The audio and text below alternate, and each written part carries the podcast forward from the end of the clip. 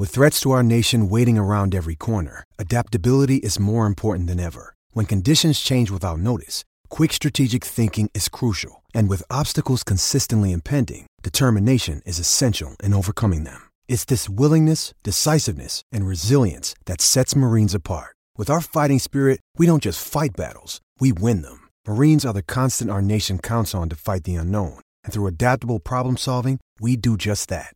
Learn more at marines.com. All right, folks, uh, welcome to the latest Mountain West Wire football podcast.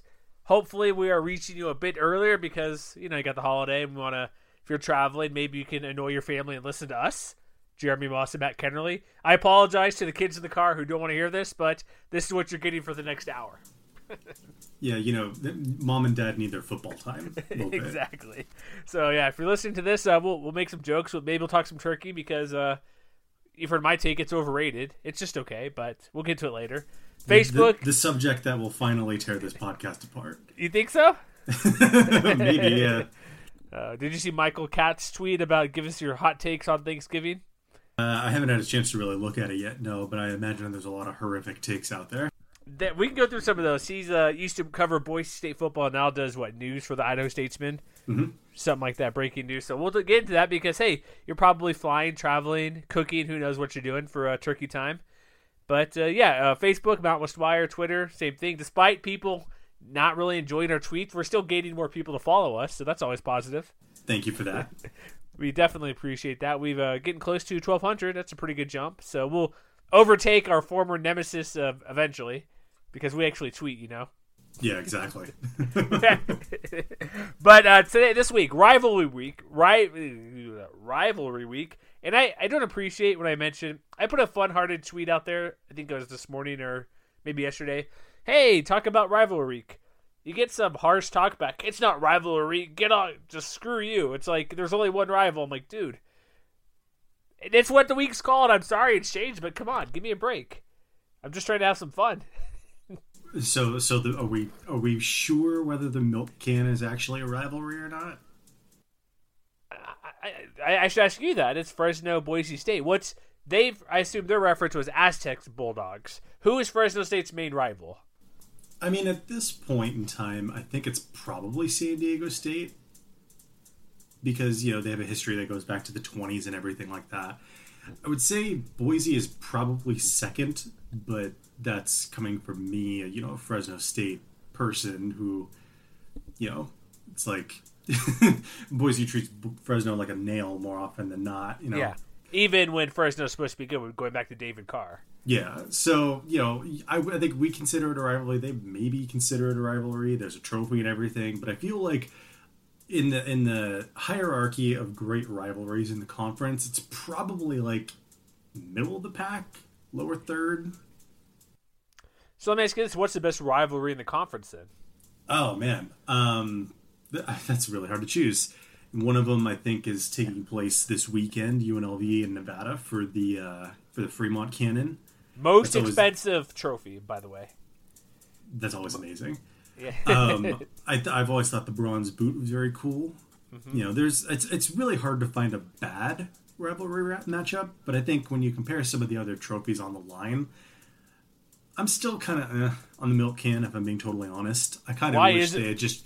I kind of wish they had just kept going with it without the trophy. Like, why is just... it? What's the milk can about? Sorry, I keep jumping on you, but what is the what's the origin of the milk can?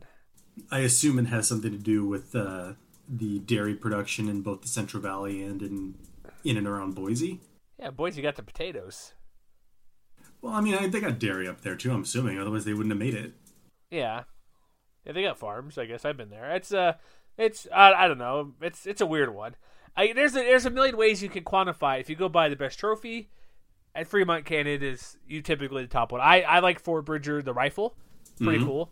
The uh, well, Wagon Wheel's not right, not conference anymore, but or never was. But there's some decent ones. But I think the cannon, um, the boot you mentioned, um, I don't know. I do like how they paint the uh, Fremont. Whatever team owns it gets to color it.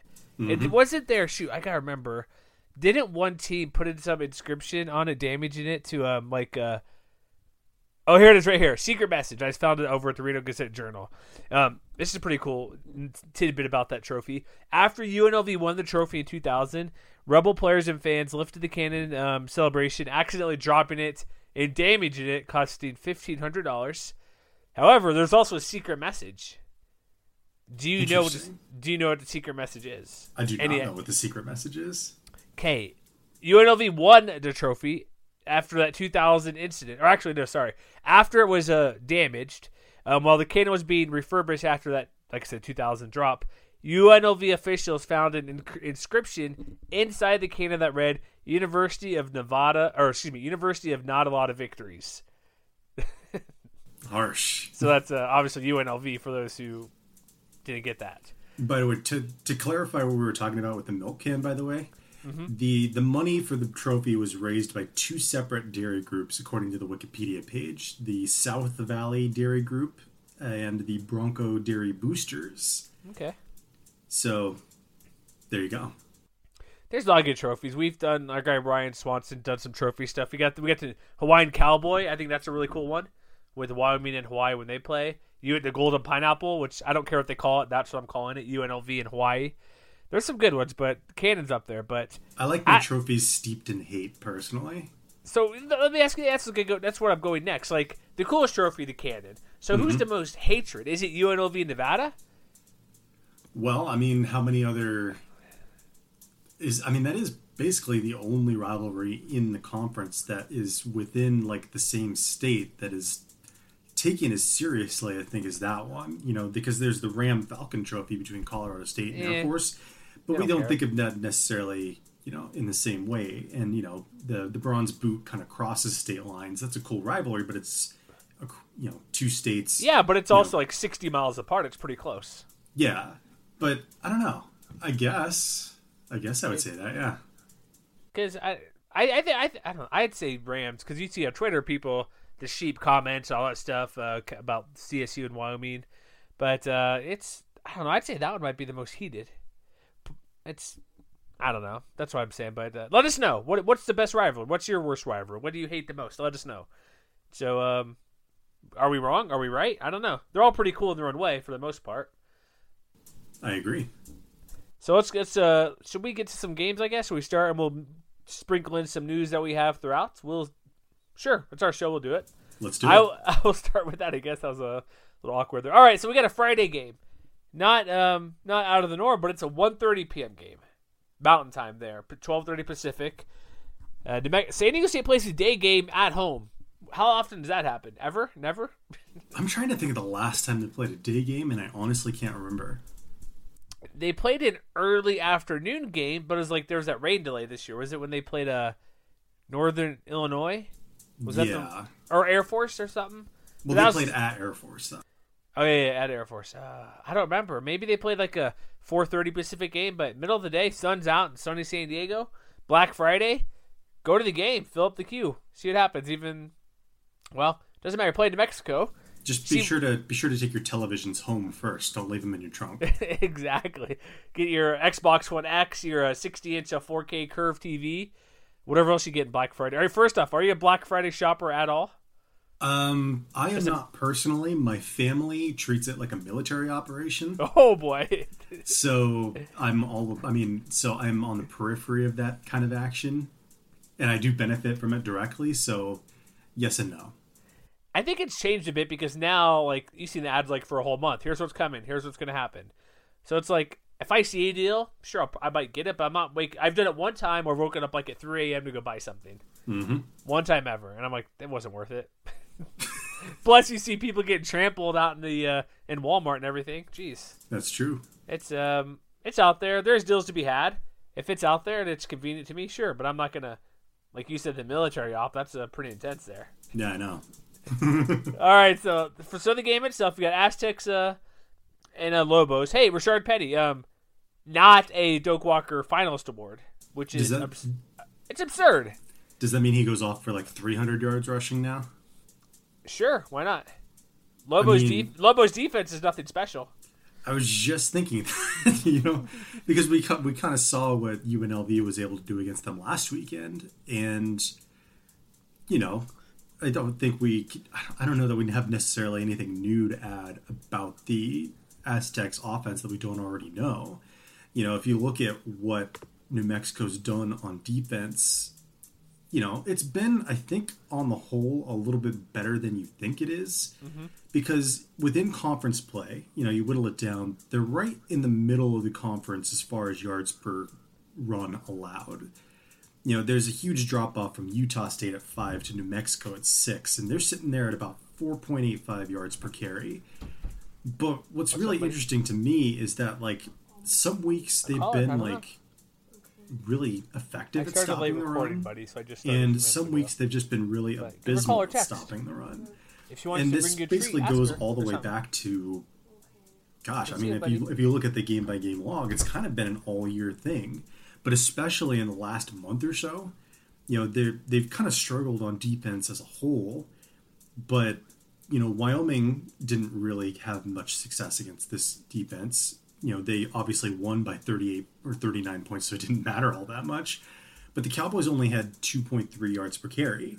You know, Texas A&M, even if they blew out the Lobos, they only averaged 2.7 yards per carry. And then you have, you know, games where, you know, Boise State, but that was The- when they weren't playing very well either. When they were still figuring things out. Well, even more recently, like the the Utah State game was winnable, and the UNLV game was winnable, but they gave up over five yards a carry to Utah State, right around five and a half, and they gave up over seven per carry to UNLV. So, you know, we've seen them have success against teams that aren't necessarily great at running the ball, and we've seen them struggle badly against teams that can run it really well. So I'm kind of inclined to think that this is a really bad matchup for New Mexico. Yeah, and then look at like I'd say the the closest running attack that's I don't know not comparable, but CSU they're a pretty good running attack, five yards a game. Fresno State, like not to go over every game, but their running game could be better, six and a half yards almost per attempt. So I think a couple things. Penny's gonna be pissed. Everybody, Horton's mad. Um, Bob Davies probably upset, or not Bob Davies. Maybe he is that he has He to face. Rashaad Sorry. Penny coming off of a Yeah. snub like this. Ro- sorry, Rocky Long's gonna be upset. It's like it's it's a thing where he may go off for a big game, but I don't think it matters. But the snub, like he, he may say, "Oh, it doesn't matter," but everybody's saying how big of a joke it is because for referring to him not being a finals for the Doak Walker, where he leads nation in total rushing yards, uh, second in uh, what yards per attempt, yards per game, or yeah, second in yards per game. I know it's not all the um, 17 touchdowns, which is more than Bryce Love, top three in the country. He's the uh, more than any other finalist in touchdowns. Like I said, I don't know what the yards per play is up there pretty good. Um, seven yards per attempt is one of the highest ones as well in the country for running backs. So I, I don't know what the deal is, but it's like it's he should be there. Is there any reason he should not be there? I know he had two poor games like Boise and Fresno, but people have bad games, and he's still even with those bad games, he's still crushing it. Are people complaining about Bryce Love sixty nine yards against Washington State? Nope, they don't care. Are, are they complaining that he actually missed a game as well? Yeah, Oregon State did not play, and so it's like, well, it's like, come on. Did you see the penny thing? They're said people are sending pennies to uh, the Doak Walker office. I did see that. That's kind of hilarious, actually. Hilarious and also too little, too late. It's a very petty, petty for penny. I like it. You should. What you should do though is send it to Heisman Heisman voters. That's what you gotta do. That's true. I mean, if he puts up another big game, like I'm, I'm guessing that you and I both expect him to, Mm-hmm. he's got to be a shoe in as a Heisman finalist, right? I would never use that word, but he should be. but it's Top like five at least. like- okay, it's probably Baker Mayfield, most likely, just because what he's done at Oklahoma. Bryce Love probably is deserving what he's done with Stanford. Like uh, pulling up a couple Heisman polls, you're like, who else should be in there? Uh, Lamar Jackson should be, but he may not be because Louisville's not. They see the things against them. Louisville is not as good as last year, and Aztecs aren't like playing for like uh, challenging UCF or anything. They're not going to New Year's Six bowl game. You got guys like uh, here's what the Athletic has really quick: Baker Mayfield, Bryce Love, Lamar Jackson, Penny. You have a uh, Kerryon Johnson from Auburn, and then Jonathan Taylor from Wisconsin. I don't think Jonathan Taylor is going to get it, but he's doing quite well as a freshman there. Got Wisconsin undefeated, so like, I he should be in there. Like who's like honestly like it's not just running game. It's like go back to uh, Desmond Howard, what he's did, or Charles Woodson, multifaceted player. I know it's not a career award and it shouldn't be treated that way, but he has the tied the all time return return record for seven touchdowns. He's had what two games of 300 all-purpose yards. Top 10 last week, number nine with all-purpose yards with 419 or something, four 400 plus. He set all sorts of records. He leads one of the most. It's just every. If you look what he does, hey, he doesn't catch the ball very well, but he returns how many kicks? He's going to be special teams player of the year probably for the third straight time in the conference. You can't tell me if it's the most outstanding player.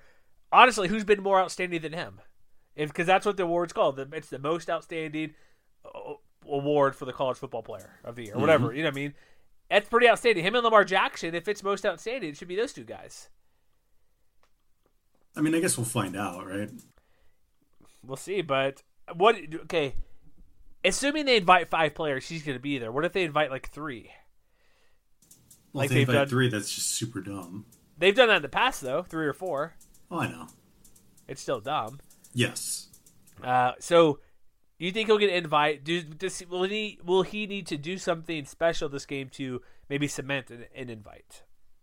I mean, another 200 yard game couldn't hurt, and I think when you consider that you know the front seven for New Mexico is, you know, they've really struggled with like making plays up front. Like you know the the the one guy on the team that has a dozen run stuffs is linebacker Alex Hart. You know he has 12, two other guys have 11, and then nobody else has more than seven and they rank you know 93rd among linebackers in havoc rate which again if you're not familiar with it it's just basically tackles for loss forced fumbles you know interceptions things like that so they rank 93rd among their linebackers and 104th along the defensive line so if they're going to have a prayer of winning this game and conversely if, if Rashaad Penny is going to get shut out of a heisman invite it's going to probably be because those guys up front are making more stops than they have been in the past you know, maybe keep an eye on someone like Kene Okonkwo, who's come on and had a pretty nice season, I think, altogether. He has doesn't have any sacks, but he does, I believe, lead the Lobos with six tackles for loss. So if he can get in there, if he can disrupt some plays, and if you know Penny gets off to a slow start, and the Lobos can jump out to like a seven nothing or fourteen to seven lead or something like that, then it might make things more interesting. But I don't know that I would necessarily anticipate that. So, what do you think Lobo's offense is going to do? Kind of switch around a little bit because they are not the Thoroughboys anymore. They just kind of ran the ball last week, but uh, not kind of. They ran the ball pretty well last week. But oh yeah, what are they going to do against Aztec defense? That's really good. It's much better than UNLV. But are they going to throw a bit more? Are they just going to? What do you kind of expect they might be might do? Just stick with what worked last week because that would make the most sense. I mean, if it were me, you know, you look at if you look at the offensive output, basically all the way through conference play, you know their their performance last week against UNLV was more or less the best game they've had since they beat Air Force back in September. You know they dropped 56 on Air Force, and then if my math is right, they didn't score 56 points combined in the next five weeks before they dropped 35 last week. So I'm thinking like go back to what works because you know, we've seen San Diego State struggle at times against running games. You know, we haven't really seen it quite as often these days. You know, they're still, you know, number two in the conference in conference play in yards per carry allowed. But, you know, if, if you're New Mexico, I think you, know, you had a lot of success against Air Force and against UNLV, just shoving it right down their throat. So why not stick with that? Here's why it's not going to work. Okay. The last three, eh, and well, it'll probably work at Spurs, but the last three games, Aztecs rush defense, 1.52, 1.57, 1.98 yards per play. They've, they've, they've, they've given up exactly 102 yards in the past three games combined Hawaii, San Jose State, and Nevada. Yeah, I mean, it's going to be interesting to watch. And I think a lot of it is going to hinge on how many explosive plays New Mexico is going to be able to create. Because if you listen to our recap, you you know that they came up with like a ton of long running plays. I think it was like 15 plays of 10 or more yards on the ground. And and granted, I don't think that that's going to happen again.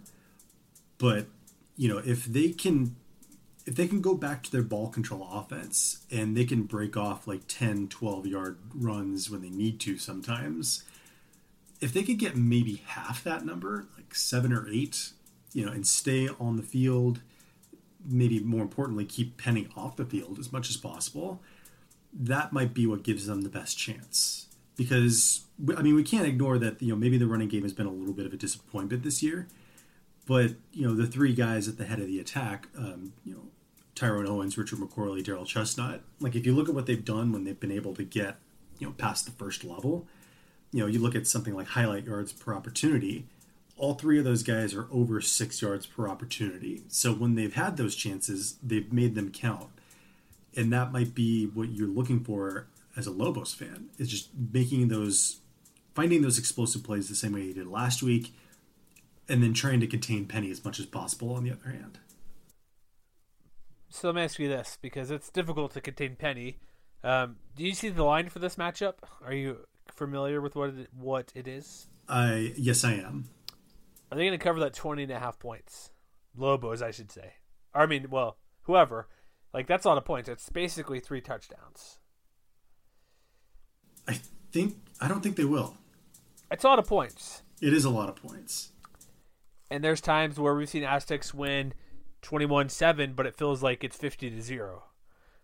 I'm kind of expecting San Diego State to I think they'll be able to win the turnover battle first of all because that's something that New Mexico's kind of struggled with all year long is you know they've had a lot of fumbles. Like four of the five guys who lead the team in in, in carries on the ground four of the five have at least four fumbles. The only guy that doesn't is Chestnut so I think if San Diego State can create those opportunities, if they can tilt the field in their fumble in their favor, get a little bit of fumble luck on their side, I feel like that's the kind of game where they're going to make New Mexico play the kind of game that they don't necessarily want to, and that's what I think is going to get this game out of hand pretty quickly. I, I think that's the case as well. Really quick, just so you know, this is the second largest, I guess third largest over under. Cal Davis was 35, whatever. But they are currently, in, even including that Cal Davis game, if you want to add that in there, they're three.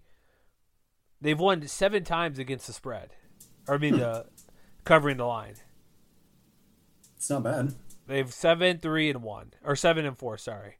Mm-hmm. So there's that. That's all. But this is also they did cover the line versus San Jose State and also Nevada last week. So I, I think I think it'll be Aztecs will win pretty handily but I don't know if they'll cover. I think it'd be like, it could be like thirty to thirteen or something.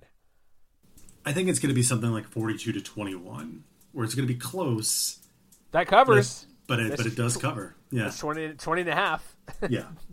All right, that's it. There you go. That's your uh, pick. There. It's also real quick CBS Sports Network. If you're wondering, which I guess now if you have if you have Directv, you can stream it away from home on the app. So I've had luck with that the past month. So nice. there's an option to watch away from home. So especially there by traveling and visit family, or heck, if you're just hanging out in the waiting room for Black Friday while your uh, significant other or family shopping, you can hang out and watch some football. So, mm-hmm. all right, next game. Um, Saturday you're gonna be busy. There's a lot of games throughout the day. It's spread out, so you got to kind of pick and choose, or just watch for ten hours straight, which may work out for some of you. So, let's go with the Fremont Cannon since we talked about it before. UNLV at Nevada.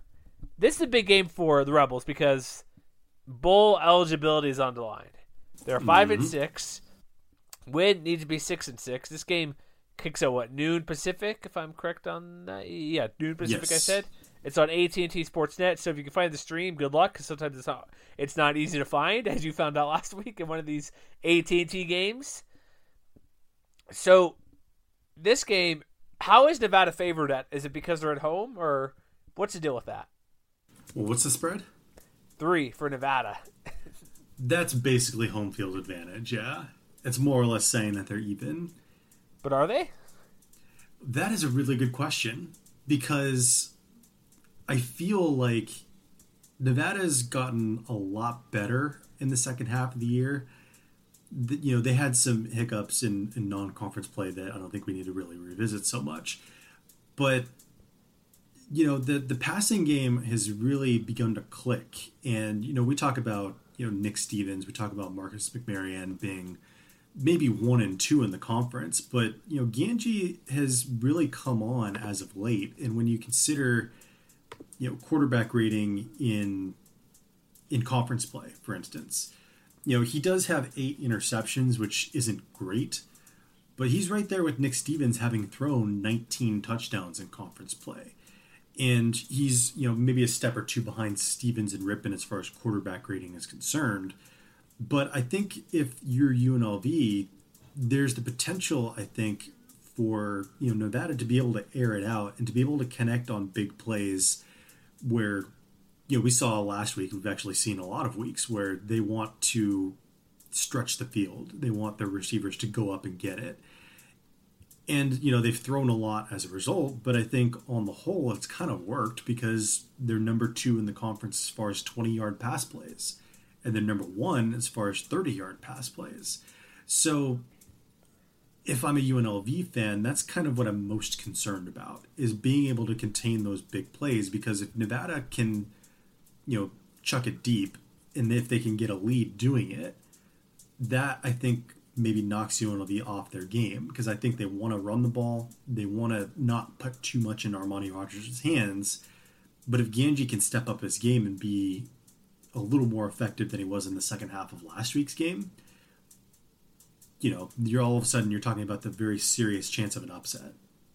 There's a possibility because, like you said, they played the Rams. They played these teams very close, a lot of points. One thing that could be a little concerning, I guess, for let's just say Nevada gets out to a 10 to 14 point lead. Mm-hmm. I don't know if they have the running game to be able to milk the lead, like just run the use the clock to their advantage. They don't like last week. They've had a couple games like Air Force that has a pretty big rushing game, but they've had three games under two yards per attempt. Multiple games under 100 yards as a team. Last week for San Diego State, 34 yards. Different game they had to pass, but if they get ahead, are they just going to keep throwing because they can't run it very well? And if you keep throwing, you make mistakes, you stop the clock. More chance. Only bad things can happen. Like there's three things that can happen on a pass, and typically only one of them's good. Mm-hmm. So, uh, do you if they get a lead, are they going to keep throwing just because it's working?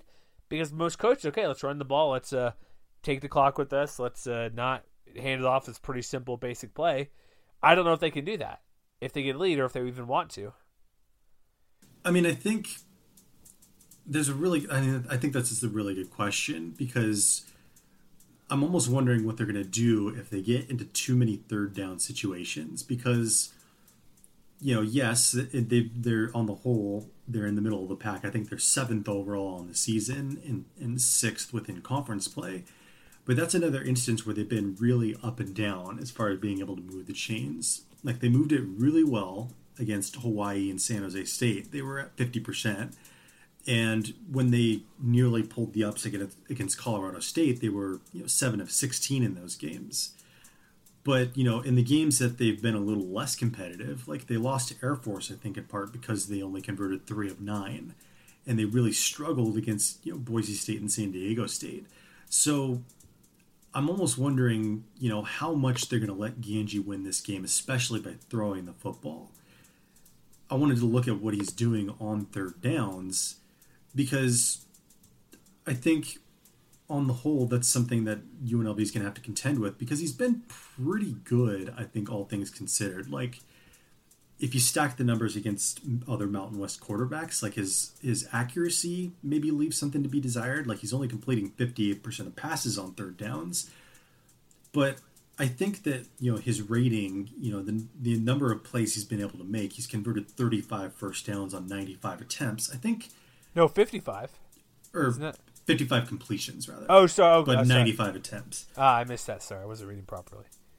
So I think on the whole he's been passable.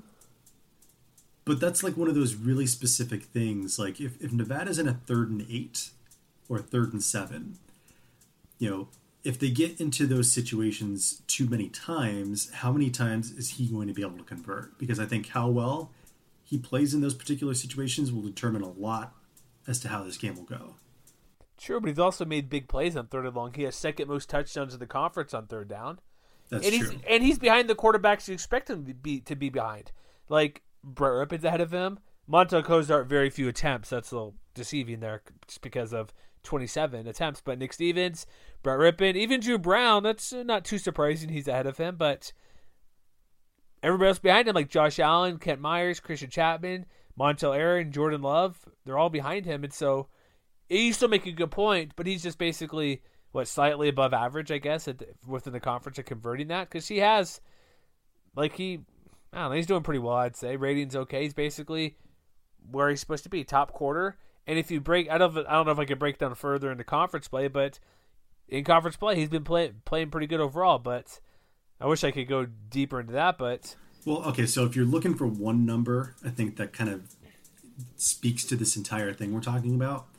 If if you're familiar with Football Study Hall, you'll you'll see how they break down you know offensive effectiveness and defensive effectiveness by down, and I think it's worth noting that on third downs, UNLV ranks 38th nationally.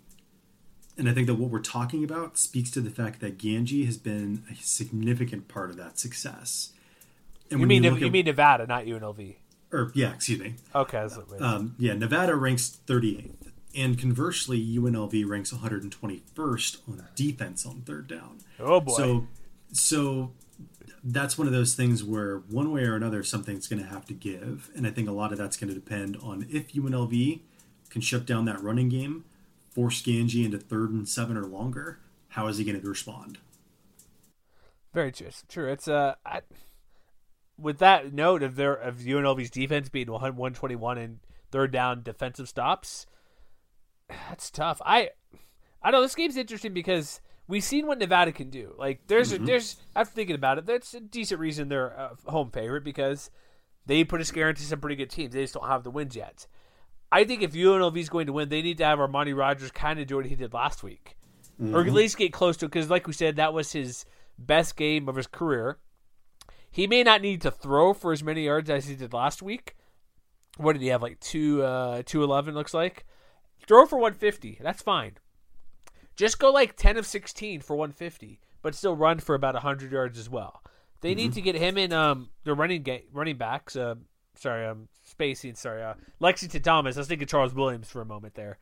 But you would think those two guys should combine for 200 yards. That's reasonable, I think. Uh, maybe 185, but they have to run the ball pretty well. And Nevada's rush defense, we already gone through that. It's not great, but I don't. Here's my point: Nevada's going to win if Ty Gangi has a great game. I think that's what it's going to come down to. And it might be a game where if you, UNLV is going to win, they have more ways to win than Nevada has ways to win. UNLV can lean on the running game the whole whole time. Just hand the ball off, hand the ball off, and let Rogers get 10, 20, 50, 60 yards. Nevada can't, typically not this year, is not able to run extremely well. Maybe gets its rebel defense, but I might give I'll give the edge to UNLV because they have multiple ways to win. Nevada has like one way to win. I think you're probably right, but I mean, you know, among all the th- the other things we talked about, one thing that we haven't really discussed is the fact that even if Nevada throws the ball a lot, which obviously they probably will, UNLV hasn't been great about creating turnovers. So even if Nevada throws it 45, 50 times, you know, there's only two guys on the team, Chauncey Sism and Javin White, who have two interceptions. And, you know, as a unit, the defensive backs rank 122nd and have it great. So teams have been able to to make, you know, make a little bit of headway against the secondary. So that's another one of those things where it's like strength against weakness. And, you know, if if Gangi can can exploit that and if his receivers can get open deep, I think that's you know that could put UNLV at a serious disadvantage where you can only run for so long and then you have to put it in Armani Rogers' hands. And, you know, last week was probably his best game throwing the ball, but he still completed only 52% of his passes. So who you taking then? What's your prediction? I do like UNLV in this game because I think the offense will be able to hang on to the ball long enough to be able to offset whatever big plays Nevada will create. So I'm expecting a back and forth game. I'm expecting a lot of points to be sure, but I think UNLV. Honestly, I mean it's it's a three point spread. I'm kind of expecting it to be a push because I'm I'm looking for a 38 to 35 Rebels win. I think UNLV is going to win, but I think there'll be a lot of points. I'm going to go a little bit different, not too much. I'm going to go like 34-30 for UNLV. All right. All right, let's move on to the next game. If we go chronological order, we have Wyoming at San Jose State. Um, do we have to talk about this game that's on ESPN three? A little bit. Okay. Actually, hold on. We we missed something real quick. We need to discuss something really quick. UNLV Nevada. We forgot to go over the bowl stuff really quick. Oh, okay. And it'll be quick this time. We're not going to do what we did last week, but here's what it comes down to: Rebels five and six. There are 68 bowl eligible slots to be filled, or no, excuse me, 78. 78. Sorry, 70 teams are bowl eligible at the moment. So if Rebels make it, so I think it's pretty safe. Some people aren't too happy about it, or not too, or too uh, not happy, but uh, still concerned they may be left out. Because there's basically, if you're a Rebel fan, any team that has five wins, you want them to lose. So like, Ole Miss has five wins. Uh, was it Texas Tech has uh, five wins? Uh, Buffalo has five wins. Teams like that have like five wins. So that's what it comes down to. You want every team of five wins to lose. Yeah, and I mean with the with the bull tie-ins that the Mountain West ha- that they have, um, and I'm talking about the, the secondary ones, the Cactus Bowl, Frisco Bowl, and the Foster Farms Bowl. Well, Frisco's technically at large, but it's still a decent spot for them to land. So I mean, if you're thinking about the Foster Farms, if you're thinking about the Cactus Bowl for whether you're a UNLV fan or any other fan, Texas Tech at Texas this weekend. Keep an eye on that. Root for the Longhorns. And then in the Pac-12, you're basically well, two of those teams are going to get to six and six because Cal and UCLA play each other, Colorado and Utah play each other. But you know, if you want to look at the the Big Ten, you, you want to root for Wisconsin this weekend as well because they play Minnesota for Paul Bunyan's axe. That's a good Go- one. Gophers are five and six. You want them to lose. Well, also that'll get the Big Ten two teams likely into the Big Money Bowl games and create an extra spot at the bottom.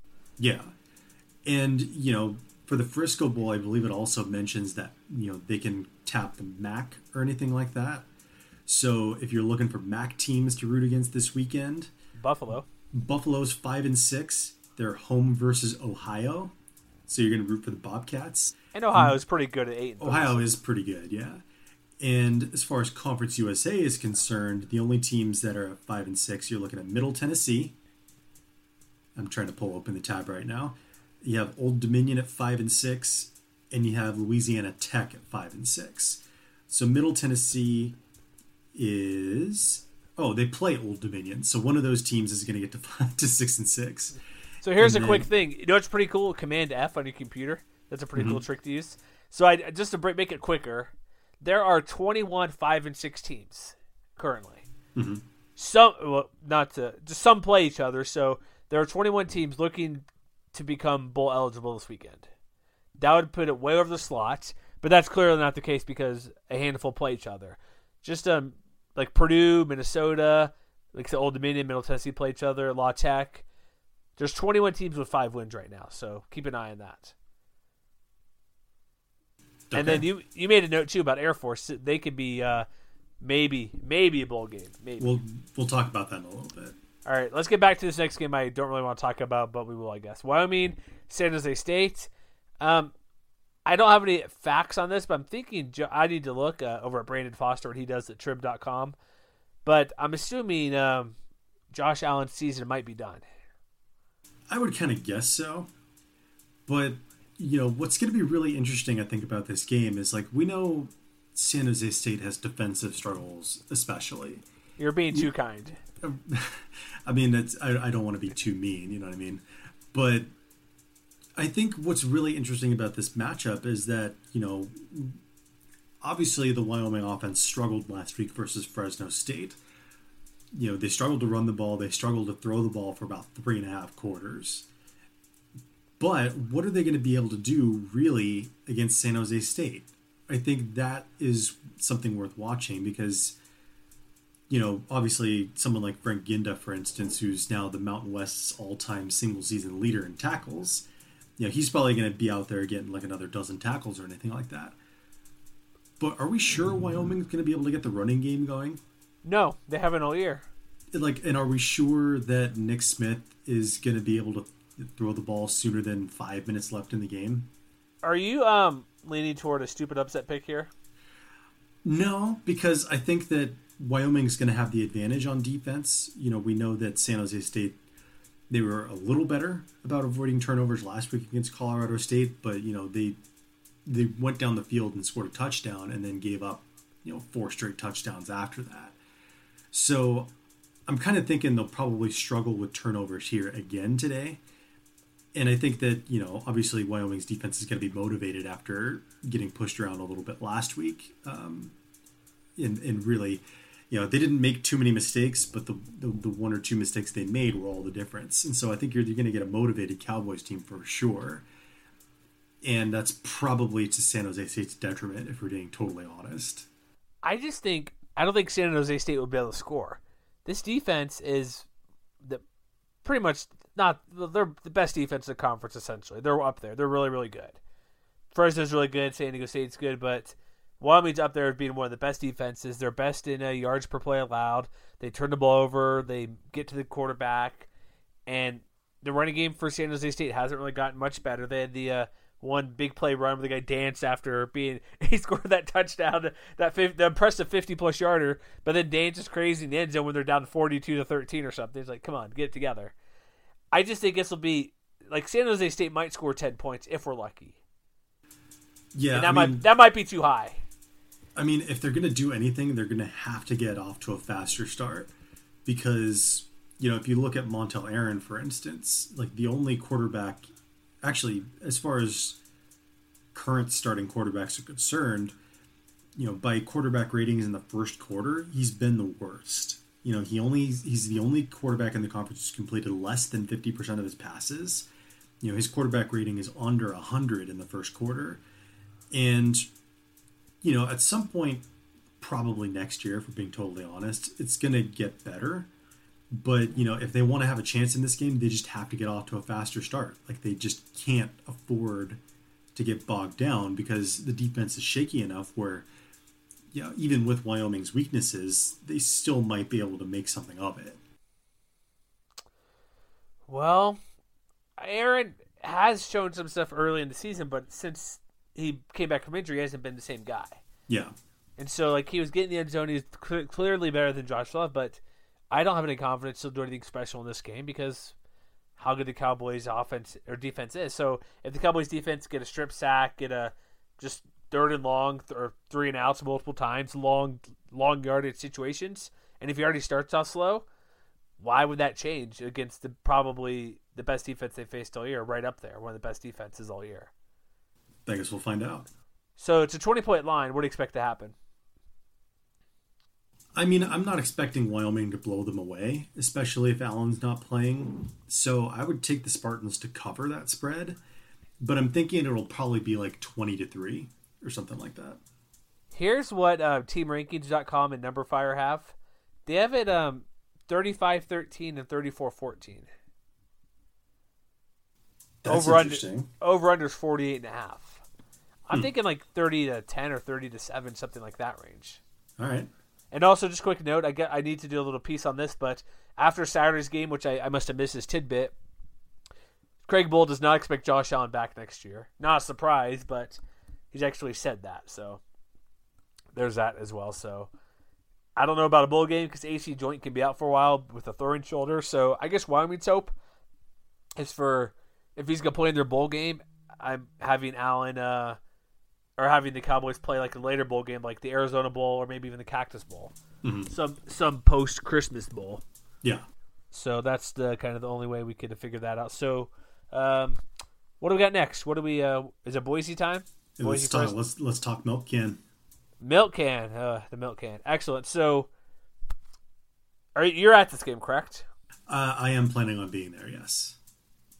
So first off, it's a 1:30 kick or 12:30 Pacific, 1:30 uh, for my time, Mountain time, Boise fan time. Again, Black Friday afternoon. Do your thing if you're shopping or whatever. CBS Sports Network. The line is a touchdown favorite for Boise State. How do you feel about that? I think that sounds about right. So you think Boise's a touchdown road favorite better than your beloved um, Bulldogs?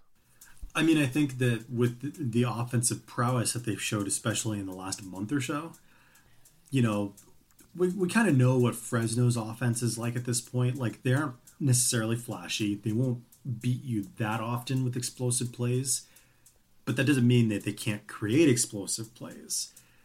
You know, they've basically been kind of like a ball control and defense kind of team where we know what their strengths are. They're really good, you know, trying to push the ball down the field on first downs.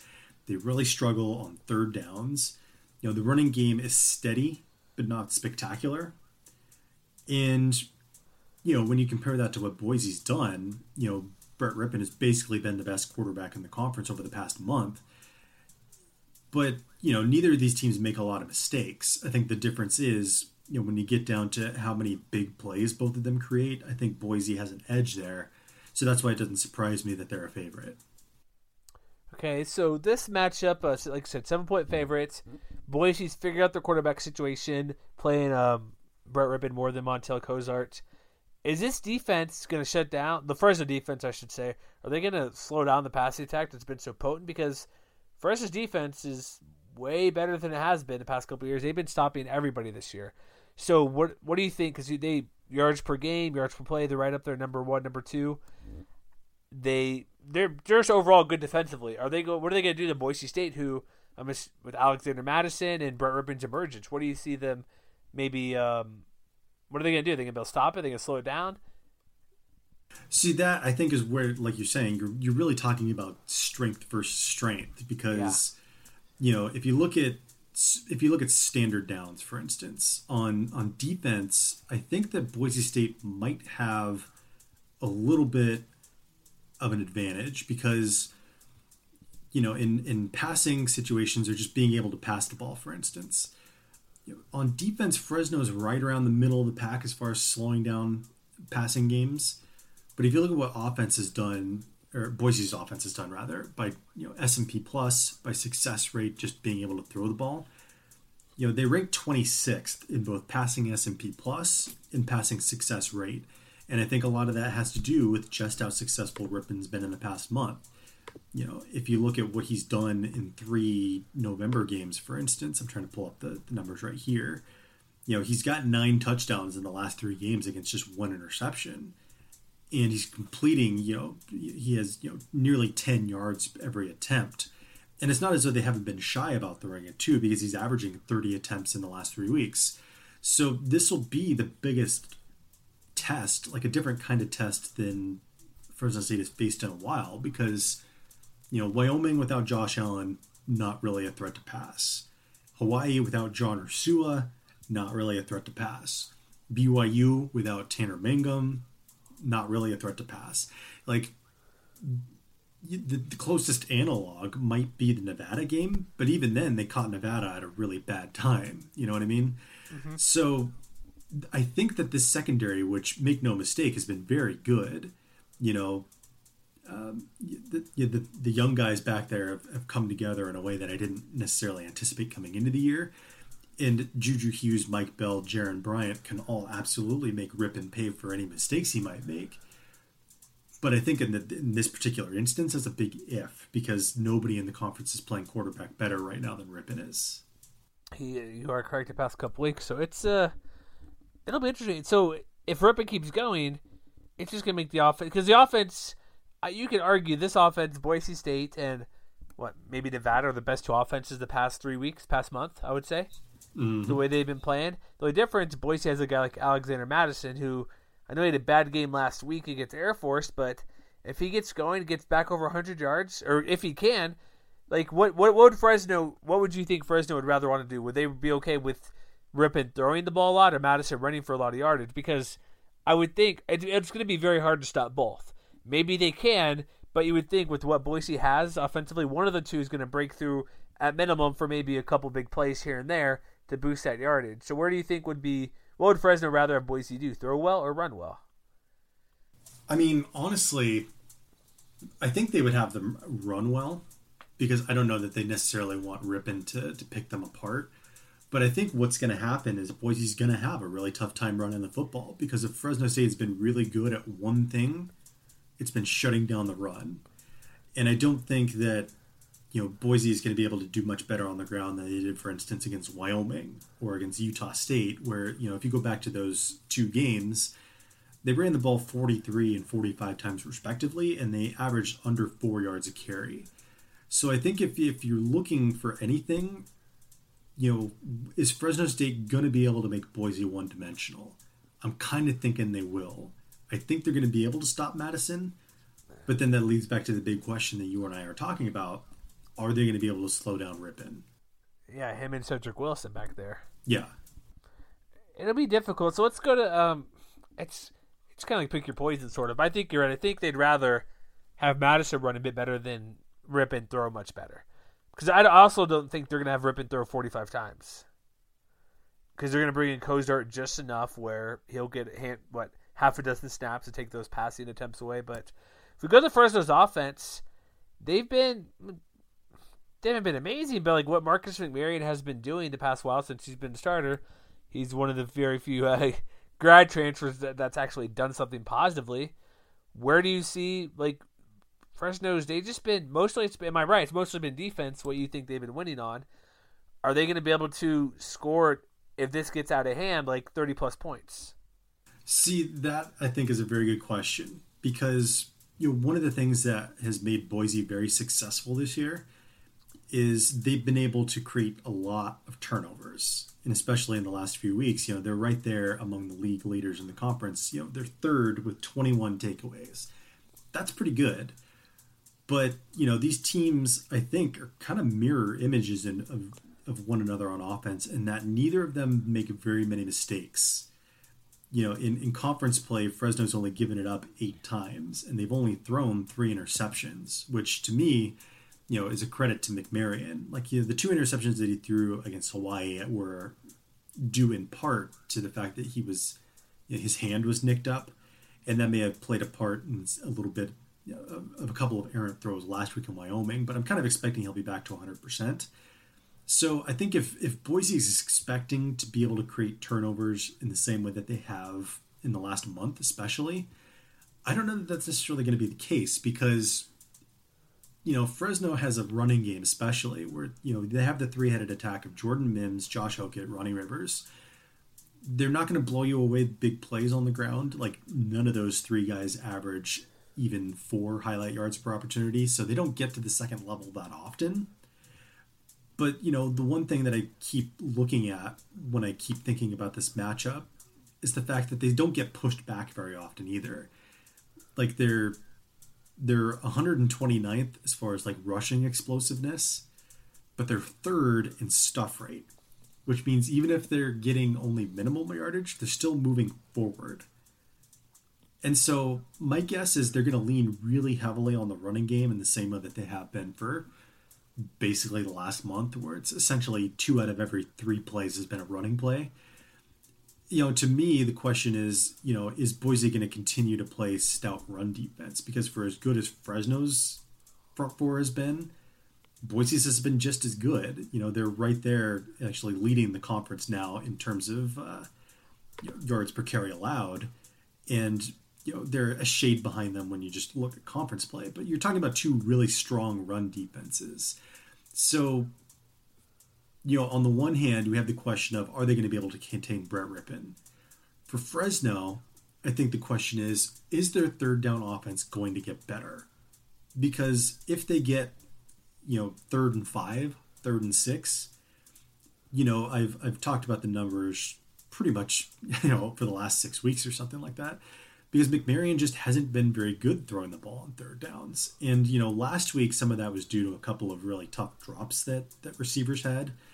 But he's basically still been the worst quarterback in the conference trying to throw the ball on third downs.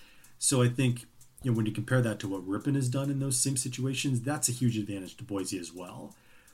I don't necessarily think that that precludes him from from converting more of those opportunities that he has in weeks past but that's like the biggest show me something that this offense has at this point. Because you know the running game you know they're they're going to basically play their game. They're not going to get very many explosive plays. But if they get into third and five third and six they're going to have to convert those plays in a way that they weren't in weeks past.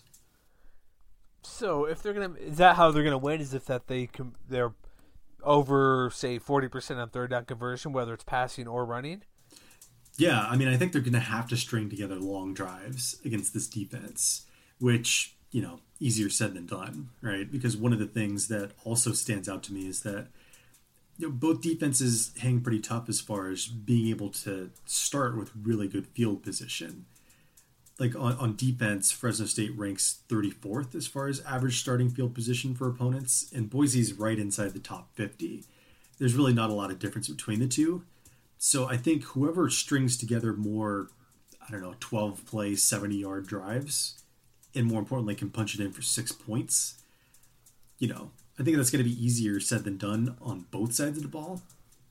But whoever has the edge in that case is probably going to win the game. All right, so let me. Here's a very important question because we know these teams are playing this week and next week, and well, technically, there's got to be a lot of shenanigans to go down if Boise State, I guess technically Fresno, but Boise has in the driver's seat to get to a New Year's Six game because you they basically basically it's going to come down to this: you need Memphis to lose this week, but then also win the uh, conference title in the American. That's that's kind of like the only scenario I really see them getting in there because UCF USF winner is going to be ranked high. Even though UCF USF is not ranked, they'll probably jump Boise. Would that be safe to say? No. You don't think so? Ooh. I think if, if they were going to be in the top, if they were going to be in the top twenty-five, they would have been there right now. Because one of the things that the committee always talks about is strength of schedule, and when you look at South Florida, who have they beaten this year? Uh, so I think even if San Jose State, San Jose so, State, they beat them. So here's why I think Fresno State is going to get Boise's best shot. Because both of those teams, UCF, Memphis, actually, I should say all three of those teams UCF, South Florida, Memphis. All three of those games take place before Boise takes the field in Fresno. Mm-hmm. So, you know, if they wake up in the morning and South Florida has beaten US UCF, that means the Knights are not in the American Championship game. It means the Bulls are. Yes. But I don't necessarily think that beating Central Florida at that point is going to enable Boise is going to enable them to jump Boise in the standings. Because I think it, because I think if Boise beats Fresno, they're going to climb a couple of spots. You think so? And I think so. And I think that, you know, there are other games where, you know, if Notre Dame beats Stanford, for instance, Stanford's ranked 22nd, Boise's probably going to jump them. If Washington State can beat Washington, for instance, they're probably going to jump the Huskies. If Illinois can pull an upset on Northwestern, you know, you look at those teams, Texas like in the, A&M, in the, in the 20s, LSU yeah. as well. Yeah, so I mean, you look at those teams in the 20s, they could probably jump one, they could probably move up one or two spots if they can beat a quality opponent like Fresno State. And granted, you know, the biggest stretch here is you look at that Memphis game, they host East Carolina. Oh boy. East Carolina is trash. Do you want to know the line for that game? I do. Yeah, sure. 28 points for Memphis. So it's the it's a long shot, admittedly. Well, let me ask you this then, because you brought up a good point. So, if South Florida beats UCF, South Florida is probably going to be ranked. I would assume. I I would say yes, but I think that they would be ranked behind Boise, assuming that the Broncos beat the Bulldogs. Let's okay. Let's say Boise wins and they go to uh, what are they? I have the last. Uh, They're ten and two. So I'm looking at the ranking. Do they have the current ones up yet? Yeah, they do. Boise's 23 right now. Mm-hmm. So they could be, let's just say 21. I think it's possible. Um, so U- USF would be ranked, but behind Boise State. Is that mm-hmm. that's I think fair to say. So then, if we have the title game of Memphis versus South Florida, if South Florida wins, they're probably going to jump Boise State, right? Maybe if they beat a top twenty Memphis team who's maybe nineteen. See that that I think is what maybe puts Boise in a tough situation because how much credit are they going to get if they beat Fresno twice? But I don't think that necessarily precludes them from giving the Bulldogs their best shot now. Like I don't think they're going to rest their starters or anything like that because if there's even an outside chance that things can break their way, I think they're going to put their pedal to the metal and I think they're going to give Fresno State everything they can handle.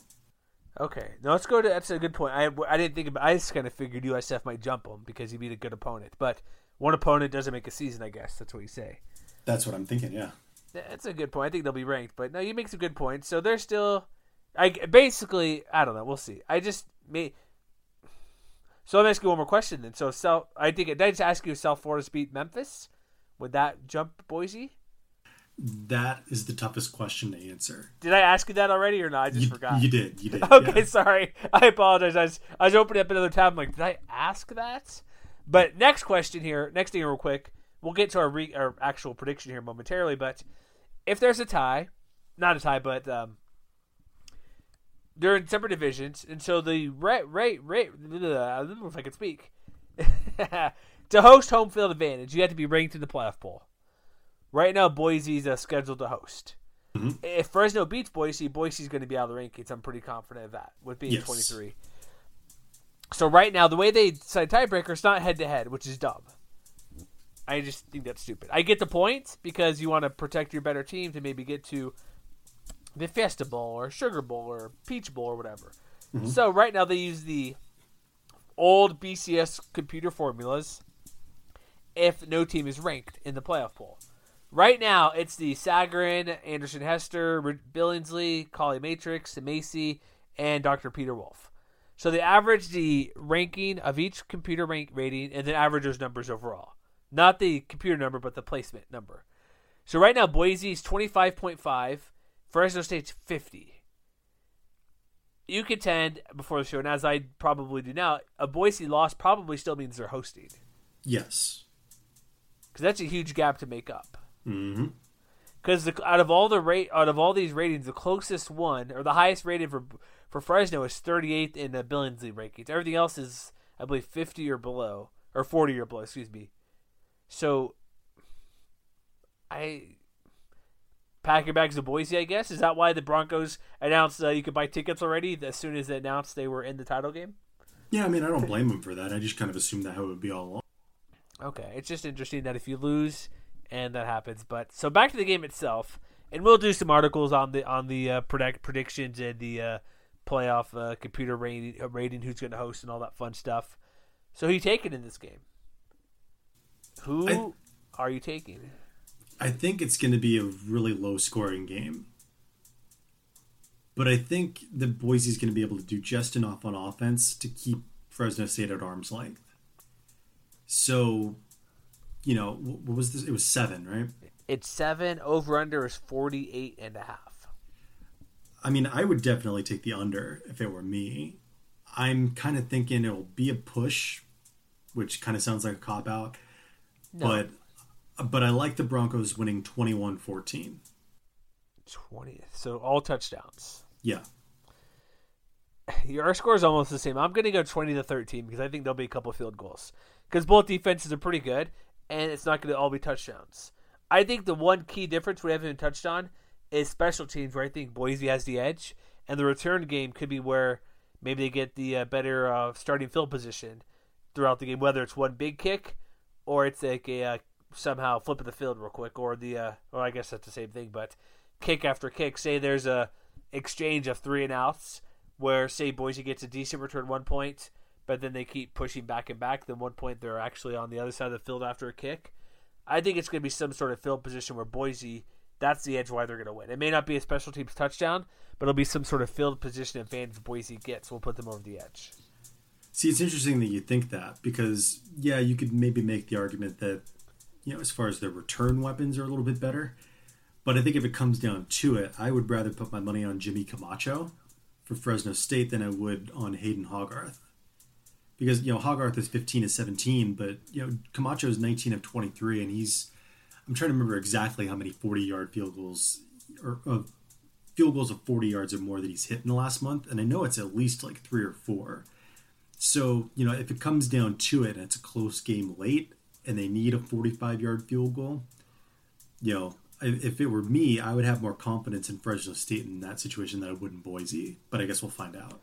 I was also referring to more Avery Williams, who has two touchdowns on kick ret- punt returns. So That's true. we'll see. It, it'll be interesting. But I got. I guess we both got Boise winning. Let's move on to the next set of games. We got two more here. Uh, we have. Uh, let's see. Oh, sorry, non-conference game. That's interesting. Utah B- or BYU sorry, one last time. one last time. So they're Thank- playing at Hawaii. goodness. Yeah, fine. Thank goodness. For former rival of the these teams, uh, BYU versus Hawaii, back in the old old WAC days at the island. It's uh, what is it? 3 p.m. in Hawaii. Is that right? I think. Yeah, 7 p.m. Mountain Yes. time for me. So it's on CBS Sports Network, so you can watch the game. Um, BYU's a road favorites by a touchdown or by excuse me three points somehow. What? That's interesting.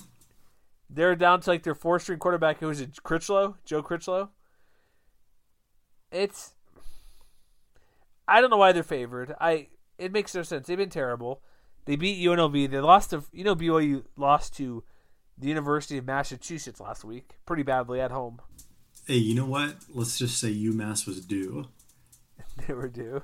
Like seriously, seriously, like if you look at their schedule, they played so many close games this year. It was really only a matter of time. Yeah, they played what Mississippi State pretty close. They played Hawaii close, so they didn't play a lot of teams close. Uh, I don't. I like like with we already know uh, what's the deal. What's the deal with Hawaii? They Dice. We what else, what else are we gonna say? Dice St. Juste runs the ball well. They found no receiver to come up for John or Stir, who's been out for half the season. What does Hawaii have to do to win this game? Because BYU's offense is bad. They have a somewhat of a running game, but they have no receiving game to speak of.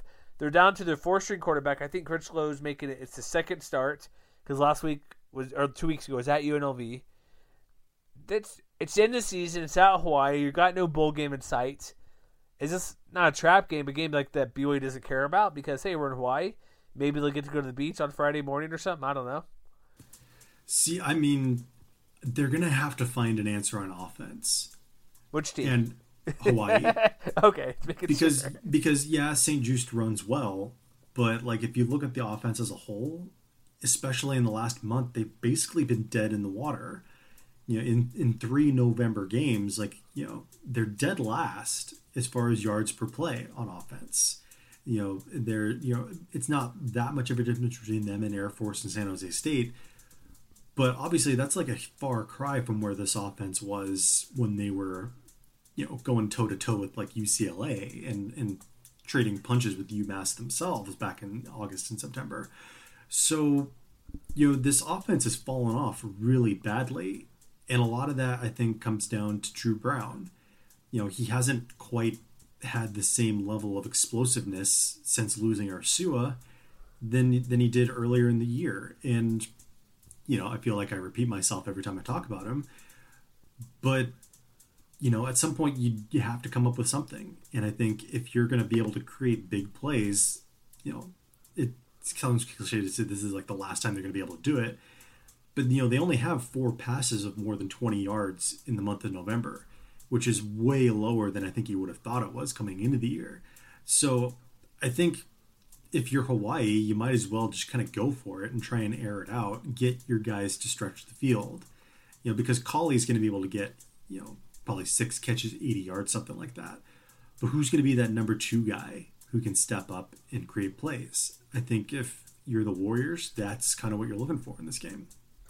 You know who might step up in this game? Who's that? Do you know um, Dylan Collie, his former school? Uh, is it BYU? Yes, it is. Do you know who his brother is? Uh, I believe it is Austin Collie. Yeah, former Colt, pretty good at BYU. So maybe there's. I know it's been a couple years, but maybe he comes out big and um, has a big game against his former team. Got some um, animosity toward them, possibly. Maybe. Maybe. I mean, I, I kind of wonder, like, if Hawaii is going to be able to give longer looks to some of the younger guys, because you know you look at someone, uh, you look at someone like Kumoku Noa, for instance. You know, he only has 11 targets on the year, only has eight catches, but he's kind of started to play his way into a role a little bit. Like he scored his first touchdown against Fresno State a couple weeks ago, and so I wonder, like, if they give someone like him more of a chance to see what he can do, or you know, if they let Cade Greeley, the freshman tight end, for instance, you know, he, he has two touchdowns on the year, but the tight end position has been fairly quiet. I think more than you might have expected it to. So I'm, I'm kind of wondering if you start to see those young guys get a little more action just to try and have an eye toward next year. Possibly that could make sense because there's not much on the line. You still want to win, but you don't want to have one game ruin or maybe make a guy transfer something because uh, I'm putting this young guy in over you. But why not play? See how it goes for the first half essentially, and then maybe mix in. It's like a maybe it's a rotational thing. Like get the tight end in there, get this running back in there, get this wide receiver in there, a play here, here, linebacker.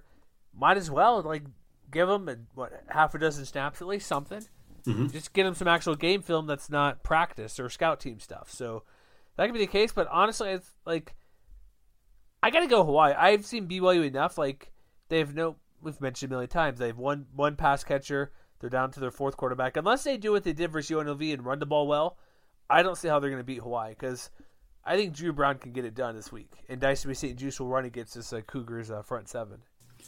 Yeah, I mean, I think you're right. Like they're they're probably going to be able to have some success on the ground against this Hawaii defense. You know, Squally Canada's had you know maybe not the year some people expected, but he is averaging nearly six yards carry, which is pretty nice. So you know, if he can get hundred yards, I think that'll keep the Cougars in this game. But I think the lack of a passing game is really going to be what does them in. So you know, Hawaii may not be able to create a lot of turnovers. That's not kind of what I'm expecting. But you know, this might be a little bit of a punt fest early on, but I kind of expect St. Juste to have a big game and to be the real difference is kind of the best player on the field. So, what's your score prediction? Uh, I'm going to say Hawaii wins, and I'm going to say 21 21 14. That's it? Just 35 total points? Mm-hmm. You're not going, you're not going to get to 30 plus against this uh, bad defense? Hmm. I guess I'll go. Let me take a quick look here at the over under. So I tried to stall for a second. Did not work too well. Uh, oh, hmm. It's oh, we have a lot of 48 point over unders here. Mm-hmm. I'm going uh 28 13 for Hawaii. All right. Let's do the final one here really quick. We got to wrap this up because it's time to get going. Get Utah State Air Force. Um, Aggies would seven wins would um basically would 100% guarantee them a bowl game no matter what. Mm-hmm. It's a ESPN two game, eight fifteen local time there. It just depends. Um, is LaJuan Hunt going to show up? Are they going to switch quarterbacks again? Uh, I don't know. Air Force technically has a shot in the bowl game because they're a bunch of smarty pants with the APR. And really quick, Air Force is a two point home favorite. I mean, I think if you're Utah State, you're kind of encouraged by, you know, I think obviously you have to be encouraged by last week's performance. And I feel like, you know, we've talked a lot about, you know, is Utah going to be able to create explosive plays? You know, some instances in conference play they've been able to, and when they've been able to, they've often won big. You know, and you look at last week versus Hawaii, you look at the road game against UNLV, where they came back with a really strong second half. And when you look at, you know, Air Force's defense, they basically got taken apart by Boise State last weekend. And so I feel like this matchup is maybe a little more lopsided than it might have looked like a month ago.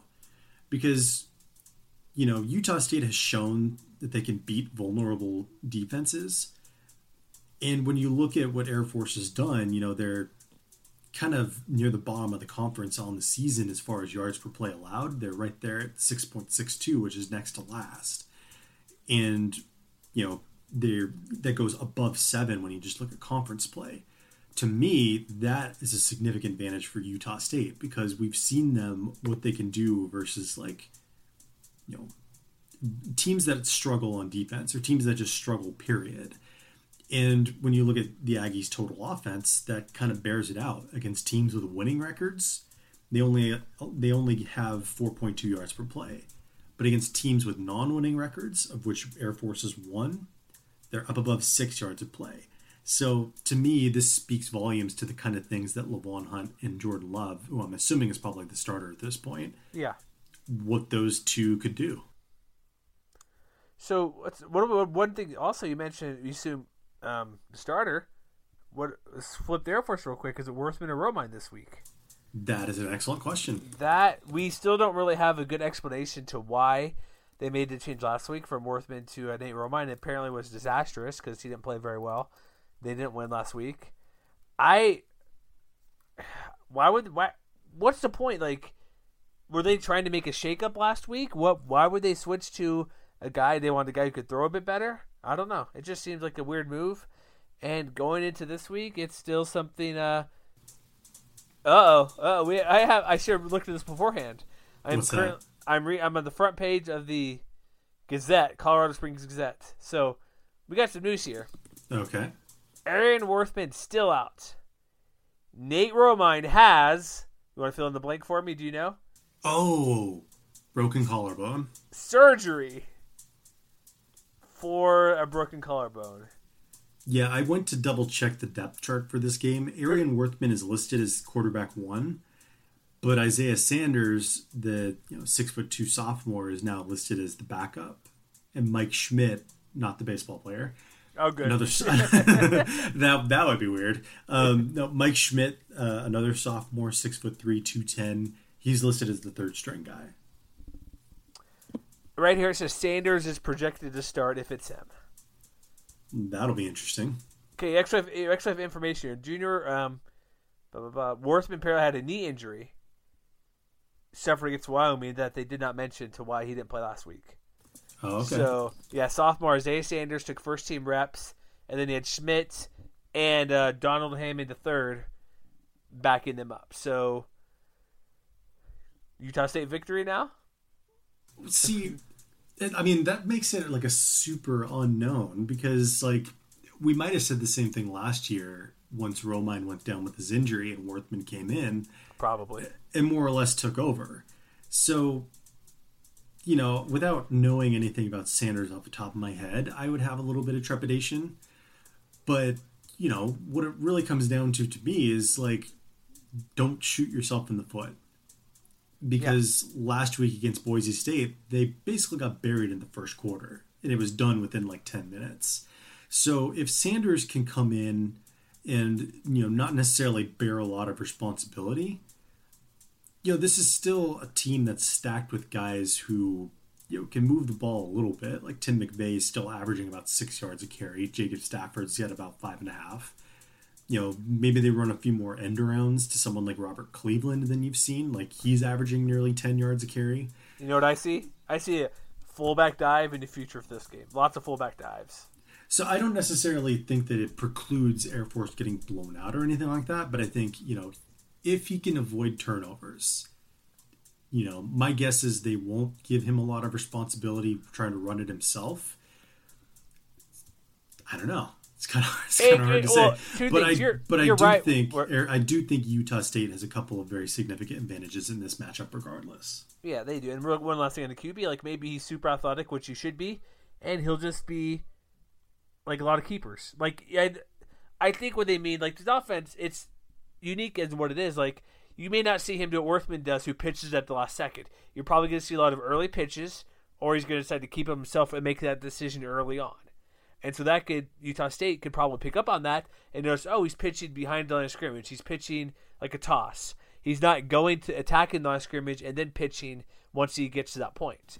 Mm-hmm. So if that's the case, which would make sense because if he, at least he gets Tuesday's practice, Wednesday, walk through everything he does through the week he gets that familiarity with it, but I'm going to expect a lot of fullback dives. Like, so give it to Cleveland end arounds. Those are pretty simple plays, but this is a guy who's never played before.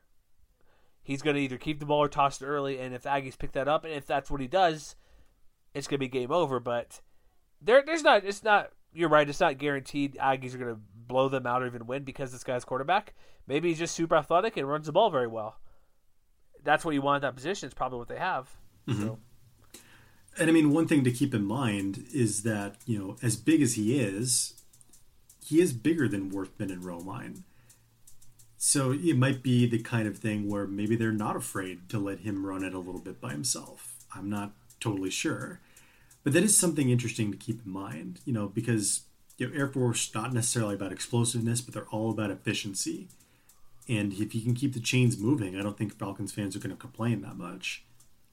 All right, so what do you think is going to happen? New quarterback for Air Force. They're maybe a bowl game intact. It's senior day. Aggies coming to town looking just to solidify a bowl spot. My guess is that Air Force keeps it keeps it close for a little while because I think the X factor of having an unknown at quarterback might throw the Aggies off a little bit.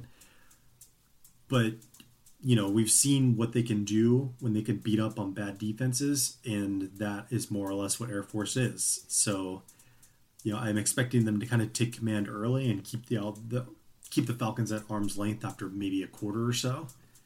So I think Utah State will win, and I think it'll probably be something like, you know, 30, 30 to 20. Let's say that. I'm going 30 to 10 for Utah State. I don't think Air Force will get that many points. All right just because new QB, it'll take some time to get going. But uh, that's it. That's our show.